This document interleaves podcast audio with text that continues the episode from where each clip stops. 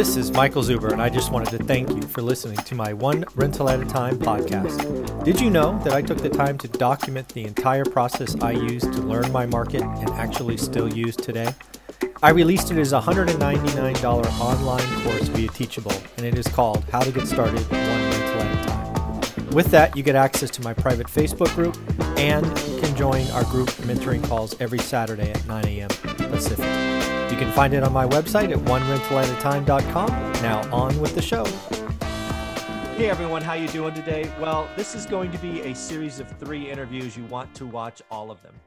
Uh, Anna and I have seen the housing crash videos. We have seen Google searches saying when is the market going to crash.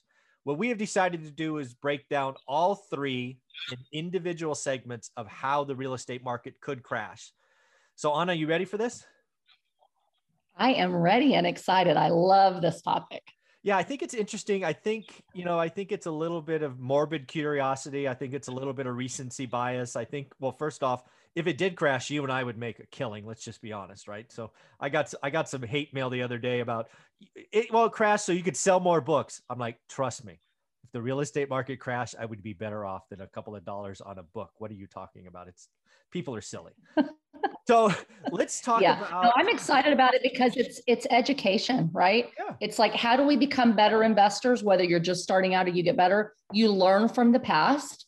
And then you use that to make wise decisions in the in the future to hedge what could or couldn't happen and how you would react when it does, right? Absolutely. I I, I mean I, just a great example of of you know 30 years of discipline. Just today we saw wells fargo and jp morgan reverse their bad debt reserves right? And it's funny i a year ago i'm telling my folks watch this. It's going to happen. They're going to reverse it. Goose their numbers blah blah blah. Sure enough i'm like i told you. So anyways i digress.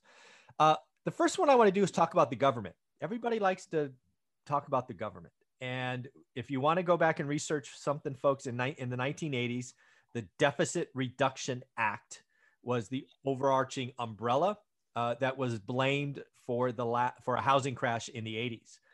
Uh, so, Anna, one of the things that you and I both know is if the government wanted, they could attack real estate investors and they could change things on the edges or they could go right to the heart of our business. And if they did, it would crash real estate.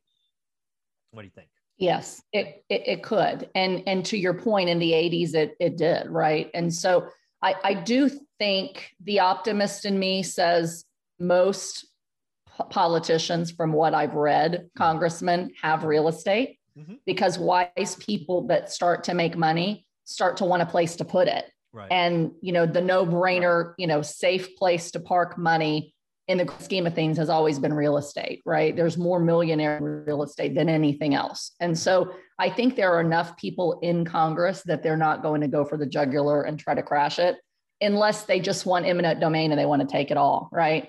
Yeah. And do we have a few on the very far left that would love to, you know, take over all apartment housing and make it affordable? Yes. Do I think it's likely? I hope not. But with that said, there are things that they want to do to increase tax revenue, right? Mm-hmm. And given the fact that we are now printing trillions of dollars and going into additional in order to fund all of the things we are through the pandemic, they've got to find ways to increase tax revenue. And so real estate to date has has had serious tax benefits that make it very attractive to us and keep prices fairly high because we have the trade-off of eh, I might be buying when the market's a little high but I'm getting 100% bonus depreciation and writing off all my losses, right? Um, my capital gains are very, very low right now. And I have the ability to do a 1031 exchange. So if I want to sell one property, I 1031 into another. I'm doing that right now on, on a deal. And we have a stepped up basis for our family. So when we buy property, we pass away, we leave it to our heirs, there's a stepped up basis. All those things make real estate extremely attractive. And if you start to go for just tax changes, you know, eh, forget any other legislative changes, but you just go for the tax changes, it could make the risk adjusted returns that you make in real estate such that people look elsewhere for um, where they want to invest. That decreases the demand and that decreases the values.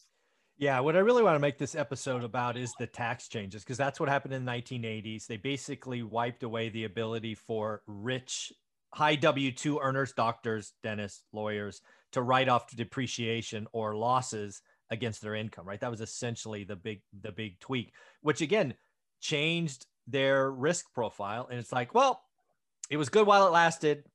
Let's you know get rid of these things, and they started selling, and value started falling, and then we had a savings and loan crisis, and it, it just cascaded. It was you can go back and look to the tax changes that changed the profile of investors. It, it went from being a great investment with a purposeful return to being overpriced and not worth the headaches. I mean, that's that's what happened. And and yeah, they could come in and do eminent domain and all of that, but it's it's so unlikely, uh, at least at any scale, to to be a real problem. But they could definitely come after tax changes. I think there's a couple things on the edges that I that I think are possible. But but you know, if you want to go to the heart of this, if you if if if I'm not saying the administration wants this, but if they did, if they wanted to get rid of real estate investors altogether, right? Just wipe them out, don't like them, blah blah blah. They could come in and do things like write off. They they could cancel the write off of mortgage insurance. They could. Uh, they could get rid of depreciation altogether. They could, right? They, they could do all kind. They could raise taxes on um, earnings, right? The the you know rent uh, it's just they could do all those things. I'm not saying they are, but if they wanted to get nasty, they could do that. And I promise you, real estate would crash. Absolutely. Absolutely. And, and, I already expect, Michael, and I'm starting to see this in the interactions that I have, especially with smaller mom and pop landlords, mm-hmm. um, and mm-hmm. also on some of the very large apartment complexes as well. Biden has essentially said, and it's in their tax proposal for 22, that they are going to increase the long term capital gains rate significantly. Mm-hmm. And that, in and of itself, is already teasing a lot of people to say, we got to sell now while val- values are high, while we can close this year and lock in a, a, a shorter, smaller, much smaller capital gain. And so you're starting to see a lot of properties put on the market, but there's still so much demand that they're scooping them up, right? But once that capital gain is in full force, and we presume in 2022, I don't think they'll wait till 2023. I anticipate that that change alone will cause two things to happen. Investors simply will not keep selling. They're going to just keep refining, keep improving their properties and holding on to them. Mm-hmm. Um, so that will put out a little bit less supply, right? Mm-hmm. Um, but it's also going to make other people think very carefully about whether they even want to get into real estate if they've got to hold their properties for a very long time and don't have the ability to have lower capital gains and the 1031. Now, the Democrats for a long time have threatened to take away the 1031 exchange, but they haven't done it. You know, the, the question about whether they're likely to and how many of them would be impacted by that change is, you know, anyone's guess. But I think that one and capital gains could both cause a significant dip, at least in certain, you know, maybe commercial real estate more so than residential. But I think that we'll have a blip because of that. I don't think it's going to be a crash, but I think it will cause values to come down a bit. Yeah, and something I should have said up front on the intro is define a crash because I hate these words mm-hmm. without definitions. I'm going to call a crash something greater than 20% just to get off. And that's the same for all three videos, right? If it goes down 5%, I'm not calling that a crash. That's an adjustment. That's a slowdown, right. whatever you want to call it. So 20% is my bar for these three conversations. Yeah, I, I'm so I'm like you, right? I think I think capital gains, you know, kind of, you know, individual tax return changes, you know, that makes if you're if you're in your 70s, right, and you see another 10 or 15 years of quality of life, you, you're going to use this year to be like, okay, you know, I was going to sell in three years, I'll sell now, right? So I think there's I think some of that pulls forward. And then you're right. I think we get to next year and it doubles or whatever it does. And the beauty of real estate is I don't have to sell. I could just do a rate and term refi or cash out refi. And last time I checked, loans aren't taxable income. And I mean, and again, we could, I mean, yeah, it's, it's, it's, uh, it's interesting. So I just think the economies change. I think that the 1031 is an yeah. interesting one to think about, right? Because I know I know why it's a target, but if you really step back and go, what's the goal, right? The government, at least currently, wants to incent affordable housing, right? It wants to send housing units. And one of the things that is wonderful, and I've used it many times, is that that 1031 exchange, right? To go bigger, right? Move equity in, in an asset to something bigger. But if they, if I was thinking, what would I do different if they eliminated that? And I don't know that it really slows me down at all. Maybe it hurts the people at the very big, right? Because I don't play in 100 units and above. Maybe that's where the 1031 would be felt. But mom and pop investors, you know, going from a duplex to six units or four units to 20 units, which are both things I've done. I don't know if that, I just don't think I do the trade. I think I stay where I'm at. And I think that's the key is you, you know for for long-term investors it's not going to make much of a difference. And you know one of the things even with crashes that I tell my students I've got some people that are worried or people that just message me do you think real estate's going to crash? Like it's so overpriced I can't believe you're still buying anything. And the reality is because we're long-term buy and hold investors primarily, right? Mm-hmm. We can weather these economic changes.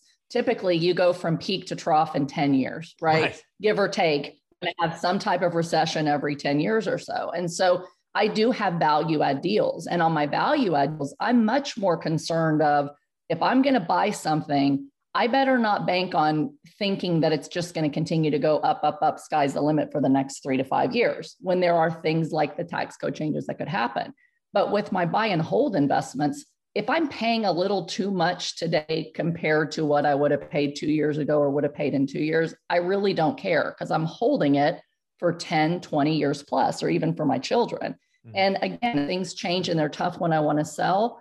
I intend to always maintain very good credit and be able to be bankable and do a cash out refi to take my cash out that way. Yeah. So it's not going to impact me significantly. Um, where, where we really have to worry about these, these things like a real estate crash is when you're in it for the short term. You're flipping properties. Mm-hmm. You've got a bunch of hard money loans and a crash happens, you're devastated just like yeah. they were in 2009. So it's one of the main reasons that I I really am not an advocate of transactional real estate where you're constantly churning and depending on very quick turnaround to make a profit and have short-term loans on those deals. If you can buy long-term holds, put in fixed financing, long-term debt, you'll weather most of these storms and you'll figure out a new strategy to get around them. Yeah, I, I couldn't agree more with that. And yeah, I mean, go back to Dave Ramsey's story, right? How did he, why is he so anti real estate? Well, it's because he was doing short term, expensive financing 90 days or 180 days at a time and it ate his lunch when the market turned, right? So, yeah, I'm not a big right. fan of that. Um, but uh, I guess the one thing I really want to highlight is we exit this government, right? If uh, again, I, I go back to the fact that I don't think eliminating the 1031 or the stepped up basis are enough to crash real estate. I think those are changes at the edges. I think they they change marginal things. I think they have to get punitive. I think they have to go back to like 1980 style, like, hey, I'm taking away one of the big goodies, like mortgage interest deduction, like depreciation altogether. If they got that punitive, I'm willing to tell you that real estate would crash. Because shoot, I might sell everything. I was like, okay, well, that's not worth it anymore. I'm done. Yeah. And I think we've seen a little glimpse of that in, although I'm, I'm sure that they, I'll give them the benefit of the doubt that they have noble causes with the eviction moratorium, right? But the fact of the matter is that during this pandemic with the eviction moratorium, that has really strong armed many landlords. More than 50% of, of, of investors only own one to 10 units. And so yep. they're having to cover these mortgage payments while people aren't paying. And so I think if the government continued these types of pro tenant, anti landlord things like extensive eviction moratoriums. And if they put in federal rent controls of some sort, or even state, you know, you could crash in a particular state because of legislative changes, even if the rest of the world doesn't, the rest of the country doesn't. But I think if you start caps on your ability to profit and raise rents in order to keep housing affordable which is which is the big buzzword right now you know all of these packages for pandemic and, and internationally the un all these countries are saying affordable housing is like a number two human crisis next to climate change, right? So if they come in and, and limit our ability to raise rents to keep up with our expenses and maintain profitability, I think that has more likelihood of causing a major real estate crash mm-hmm. in both the single family and multifamily space yep. than even tax code changes. Yeah, and then the last thing I'll say on this, and we'll get on to episode number two. When I want people to realize when I talk housing crash and 20% and government changes attacking landlords, I want everybody to realize that in most markets, right, investments are 32%, owner occupants are 68%. So yes, they may attack investors, but when it crashes, it crashes everybody. Everybody's value goes down, everybody's underwater. It's not good for everyone. But again, if the government wanted to, I'm not saying they are, but If you want to, if Google search housing crash, one answer is the government could cause it. Is that fair? That's very fair. Very cool. I look forward to number two. Thanks.